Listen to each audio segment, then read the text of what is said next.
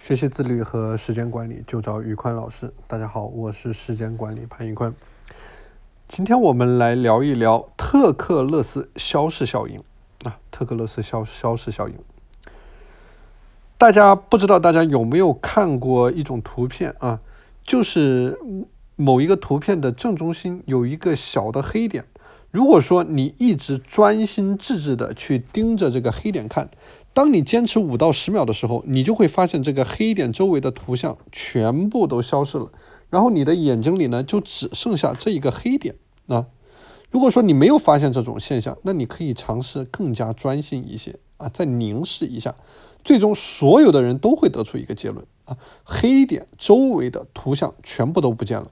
这个就是我们说的著名的特克斯勒消失效应，而这名叫特克斯勒的瑞士。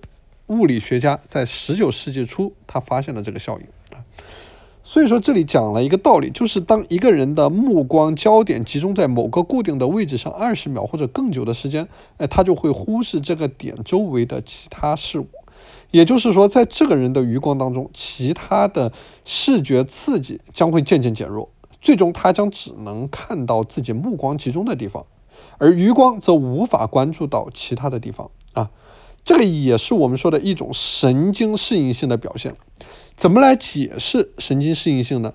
你可能认为啊，人对外界的刺激反应它是不断改变的。当一种刺激长期出现的时候，我们就会去适应它，并且忽略它啊。举个例子，当你刚开始穿上一双粗糙的衣服的时候，你可能会感觉到皮肤和衣服之间的摩擦，觉得很不舒服。但是只要过上一段时间，你就会适应这种感觉。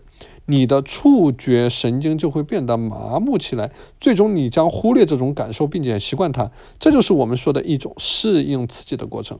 而特克勒斯消失效应就基于这样的一个过程，因为我们一直专心注视着一个点，所以余光中的视觉刺激就被我们适应了，因此就会被忽略。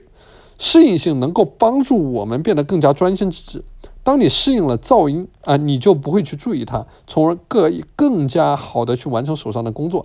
当你适应了衣服和皮肤的摩擦，你就不会因此而感到坐立难安，你就可以去更正常的生活啊。